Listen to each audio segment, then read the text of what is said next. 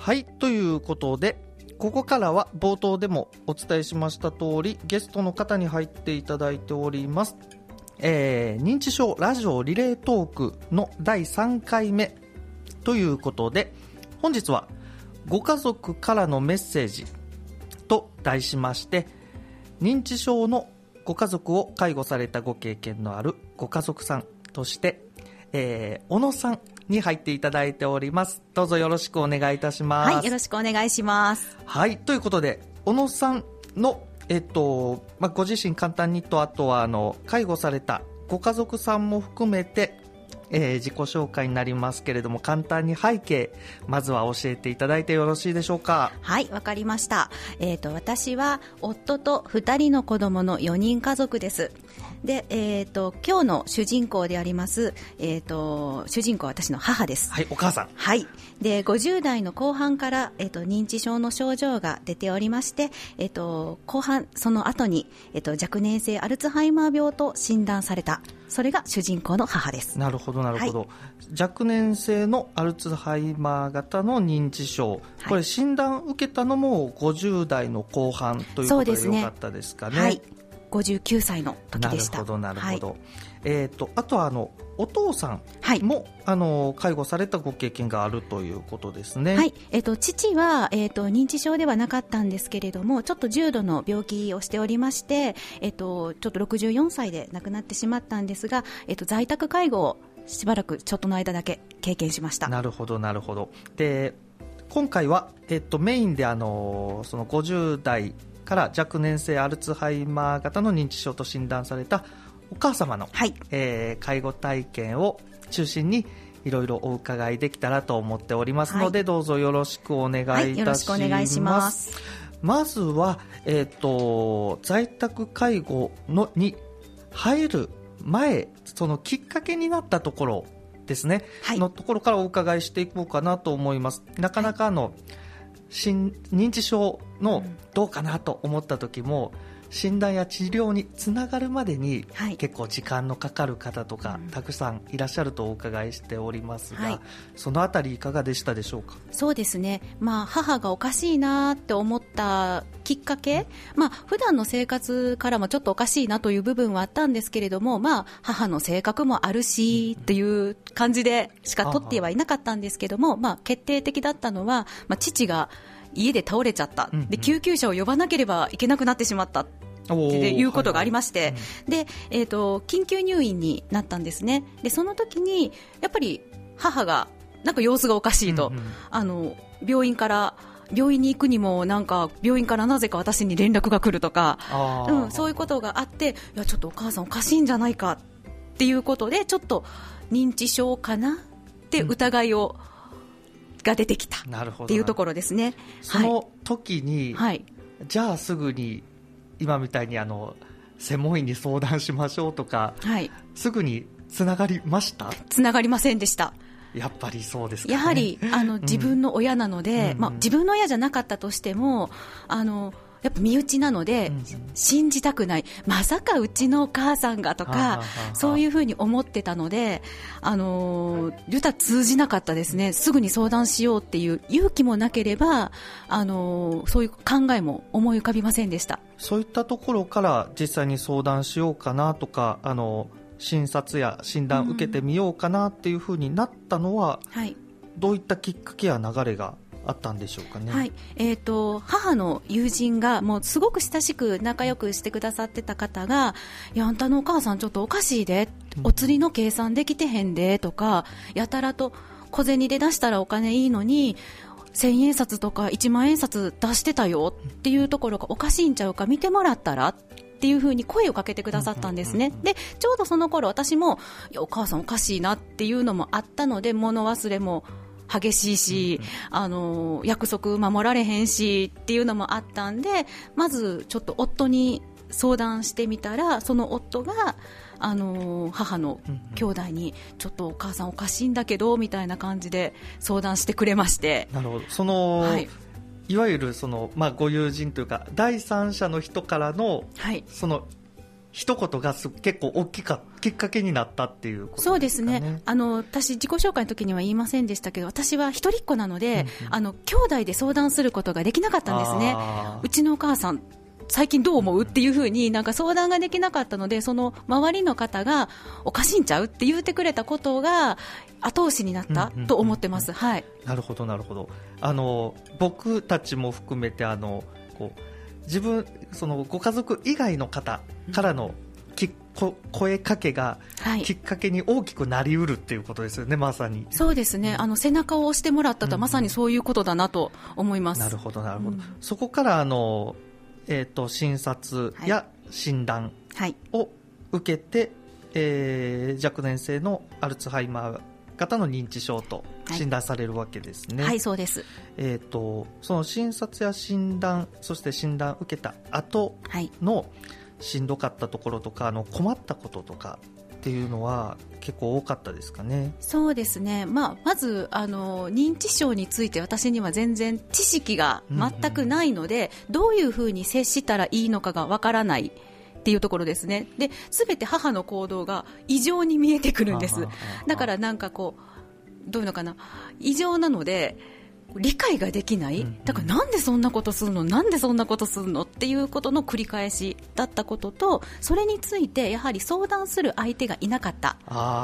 ところですね。はい。えっと、もちろん主治医はいたとしても、はい、あのなかなか生活の全部の困ったことや疑問をすべて先生に相談するわけにもいかないですし、そ、ね,、れこそ、はい2週間に1回とか月に1回の診断の時では解消できないところもたくさん出てきますよね。はい、であとはそのえーと、行政の相談窓口とかそれこそケアマネージャーさんとか、はい、あのもちろん僕らはあの身近にそういう相談できるところがたくさんあるって、うん、あの医療や介護の専門職は知ってますけど、はい、最初、そういうところももちろんあの知らないところからのスタートですもんね。そうですね。で、私の運が良かったところは、父の介護を先に経験してたので、で、父の介護の時にケアマネージャーさんというキーワードを知っていたので、まず、うんうん、父のケアマネージャーさんに相談をしました。なるほど。うちのお母さんこう言われました。うんうんうん、どうしたらいいですか？私どうしたらいいかがわからないです、次教えてくださいっていうふうに相談を持ちかけたのが、私の運の良かったところじゃないかなって思います。逆に言うと、はい、あのその介護経験がなかったら、はい、あのその発想すら出てこなかったっていうことですよね。もちろんそうです。あのケアマネージャーさんでは何ですかそれはっていうふうな世界なので、うん。うんカタカナ語に弱いので。なるほど、なるほど、はい。いや、でも、そういう方、まだまだ多い気がしますね。と思います、はい。うんうん。まあ、やっぱり、あの、どこに相談したらいいかっていうのは結構大事なところですね。はい。あのあとはそのケア相談されてからあの、はい、主でついてくれたケアマネージャーさん、はい、やっぱりあの介護をしていく上では結構キーになることが多い職種の方だと思いますけど、はい、ケアマネージャーさんとの関わりについてはいかがでしたかね？そうですね。もうとにかくわからないことがいっぱいだったので、うん、あのこれはどういうことですか？私はどうしたらいいんですか？とまず相談をしに行きました、うん、であのケアマネージャーさんは私の様子もよくあの見てくださってましたしもちろんその当時子供はもう幼稚園と小学生だったので、うん、その子供の様子もあの見てくださってたっていうこともあってあのまずはあのケアマネージャーさんからの提案としましてあの一人で抱え込まないで、うん、あの民生委員さんとかご近所の方にそのお母さんの様子を話をしましょうとい。うことであのまずずアドバイスをいただきました。ケアマネージャーさんからそのアドバイスを受けるっていうのも結構大事なことだなと思うんですけど、はい、最初にそれを受けた時に、はい、どどうでした？えそんなん言え言えない言えない。って そんな私の口からは言えないですっていうのが本音です。いや実際あの私も認知症のご家族さん関わってる方何人かいらっしゃいますけど、うん。最初はやっぱり自分から言ったり、うん、あのこうどんどん広げていくのは抵抗があったり、はい、そこの一歩は踏み出せない方が、うん、ほとんどのような気がしますね。す。当然ですけど。はい、うん、で今から振り返って思うと、はい。あのそのアドバイスうん。は、あのどう感じますか？あの適切なあの、うん。うんいい時期にそういうアドバイスがいただけたなと思って、うんうん。もう大変感謝してます。なるほどなるほど、はい。ああとはそこのあの一歩を踏み出すときにあのちゃんとケアマネージャーさんもですけど地域の、えー、とご近所さんや周囲の方や、うん。他の医療介護福祉の専門職の人も、一緒の方向でアドバイスやフォローがはい。いただけるその体制があるのがもう一方で大事かなと思います、ね、そうですね、そういう方々がやっぱあの自分の周りにいるっていう感じるだけで、やっぱり安心感につながるので、あの助けてっていう SOS が出しやすくなったっていうのも、今から思えばやってよかったなというところですね。そう。もちろんあのできる範囲は人それぞれだと思うので、うん。専門職も含めてですね、はい。ご近所さんもあのできないところまで引き受ける必要はないとは思いますけど、あのその理解と視点があるっていうだけで結はい。構大きいですよね。そうですね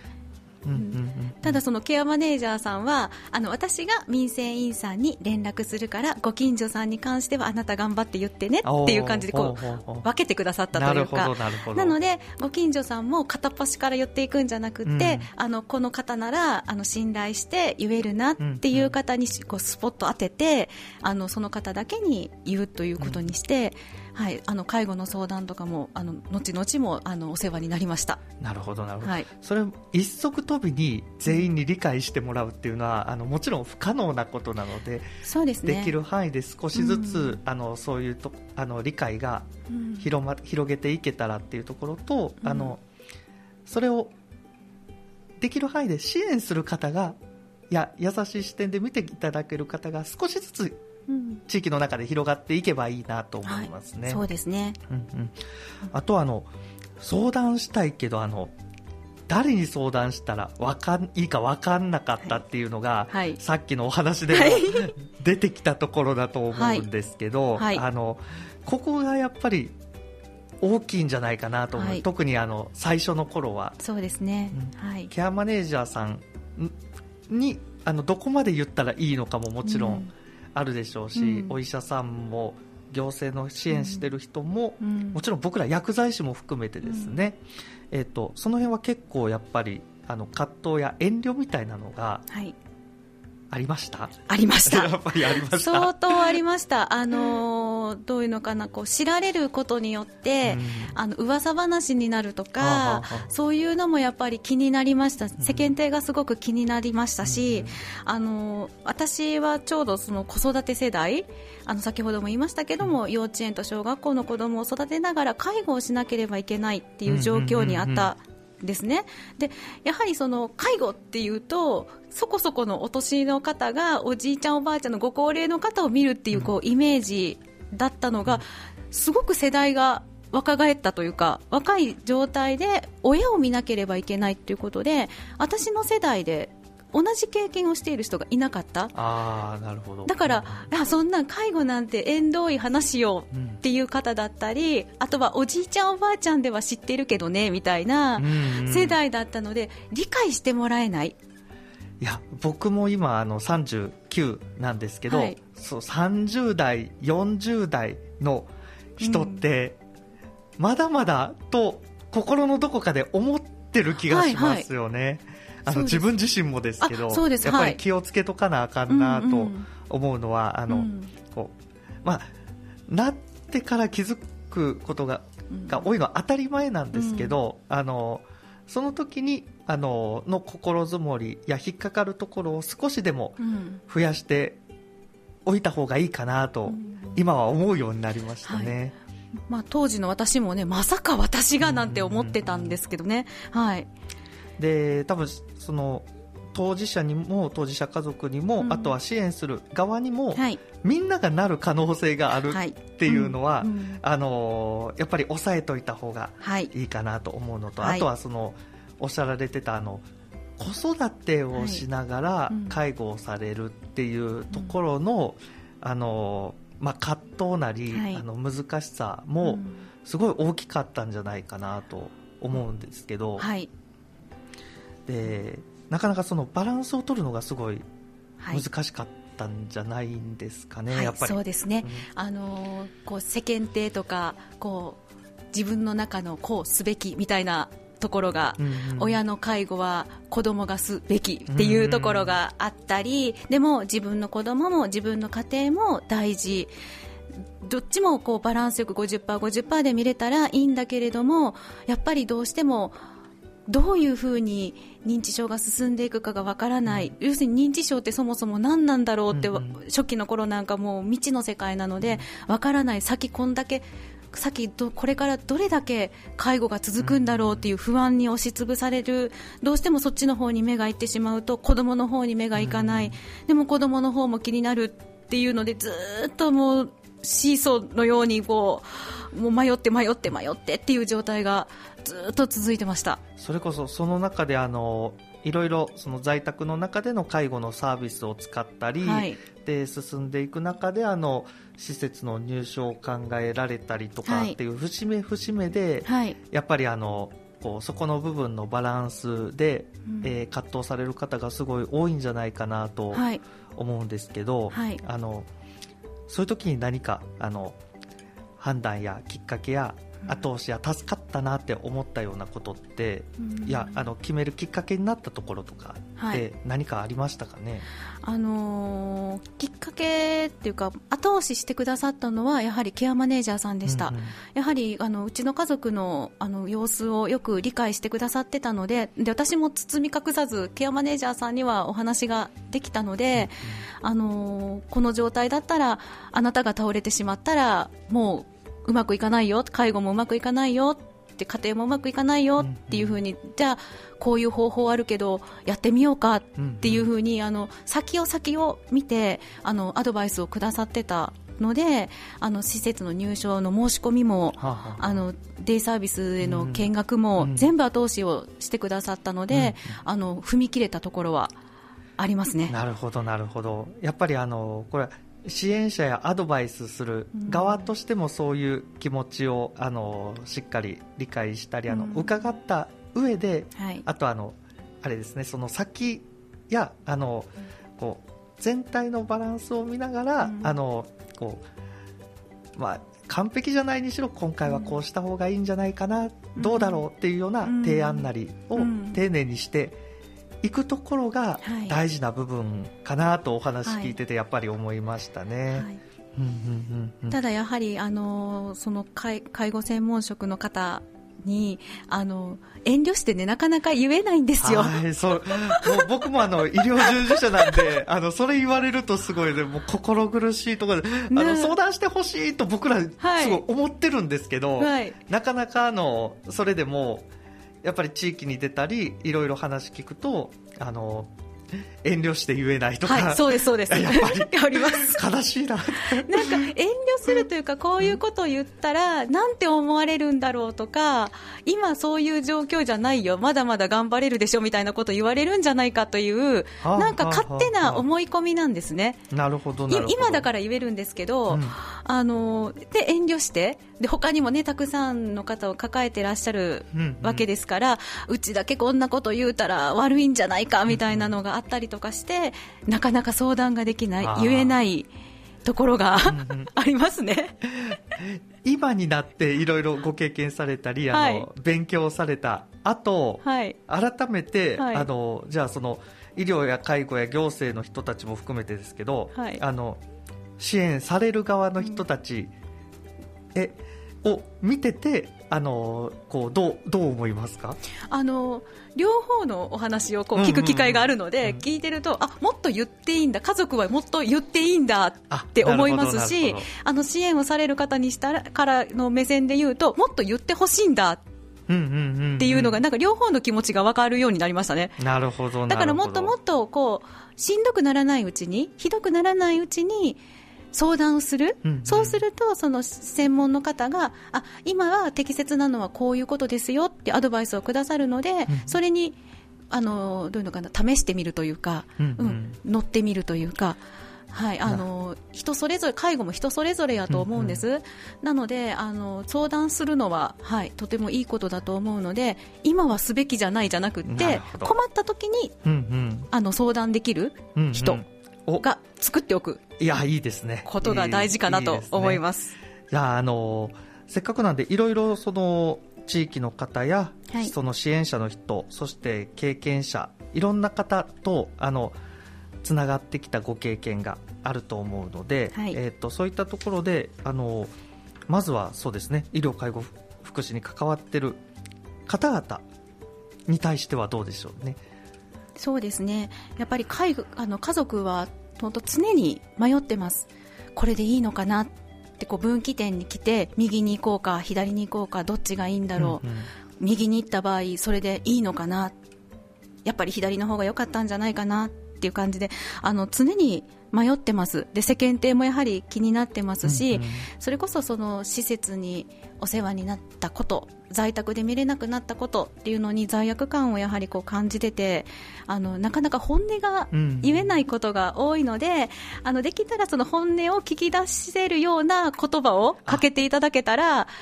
本音がポロッと出てくるかなって思いますね。最後に説明を受けた後に、うん、何かわからんことはありませんでしたかっていう一言かけるかかけないかで全然違ったりそうですね。あの大丈夫って一言声かけられるだけで全然違ったりっていうところですね、そ、ね。はい、それこそあのケアプランの見直しの時とかに他に何か困ってることない、ってその一言が大変ありがたいですね。僕らも気をつけていこうと。やっぱりあの余裕がない中であの、はい、こう完璧にできてるとは自分でもなかなか言えないところがあるので、やっぱりあのそういったところは大事にしていかなあかんなと思いますね。はい、あとはあの地域とのつながりや介介護されてる介護の経験者の方々のとのつながりの中ではいかがですかね？はい、えっ、ー、とまあ私の経験から言ってそのご近所さんにお話ししたっていうあの母の状態を今日あの話したっていうことであの感じたことはあのちょっと様子がおかしいなって思った時にあのちょっとお母さんとか、ね、ご家族ちょっと様子おかしいよって、うんうん、この前こんなことがあってねって言ってもらえるあのつながりがあると早期発見につながって早くに診断が受けられるようになるのかなとで早くに診断が受けられたら適切な処置があの治療が受けられるんじゃないかなと思います。おっしゃる通りです。そうですよね。はい、薬もそうですけど、うん、環境調整を初期にできるだけで、はい、もう全然その後の状況が変わってくるので。はいあの先週せんあの専門医の先生も言われてましたけど、うん、早い段階で支援につながるっていうのが大事なところだと思います。うんはい、で私はあの母にしてあげられなかったのがやはり住み慣れた地域で、うんうん、あのちょっとでも長く生活をさせてあげたかったっていうことがやっぱり叶えられなかったので、うんうん、あのそれにつなげるためにもやはりあのちょっとでも地域の方に知ってもらうっていう認知症についての知識もですけれども、うん、そういう人が地域にいるよっていうことも、うん、であの噂話とかじゃなくて、うんうん、そう知識として持っといてもらうことでやはり長くその地域住み慣れた地域で生活ができるんではないかなとあの考えてます、うん、それってあの高齢者全般やあの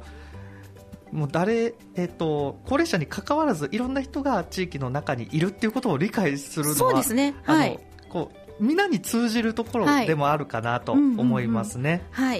であとはその中で、はい、やっぱり大事なのはこうコミュニケーションの質の問題な地域の中でのね、はい、じゃないかなと思うんですけど、い、かがでしょうかね？そうですね。質そうですね。でなのでこう常日頃から、もう本当簡単なことなんですけど、おはよう、最近どう、うん、っていう 会話があの普通になされる地域づくりをしていけたらいいなと。それからやっぱり早期発見っていうのはつながっていくと思います、うんうん、そう気にか気になってる人とか、うん、あのあの人大丈夫かなあの家大丈夫かなとかあの、うん、おせっかいになる必要はないですけど、はい、少し気にかける人がいるっていうのは大きいはずですからね。で私はその子供を育てながらだった時にこう急遽施設に行かなければいけないとかいう状況にご近所さんにすいません。うちの子お願いします。ってお願いができたのも、あの地域の方にあの母の話をしたからこそだったんだなっていうふうに今になって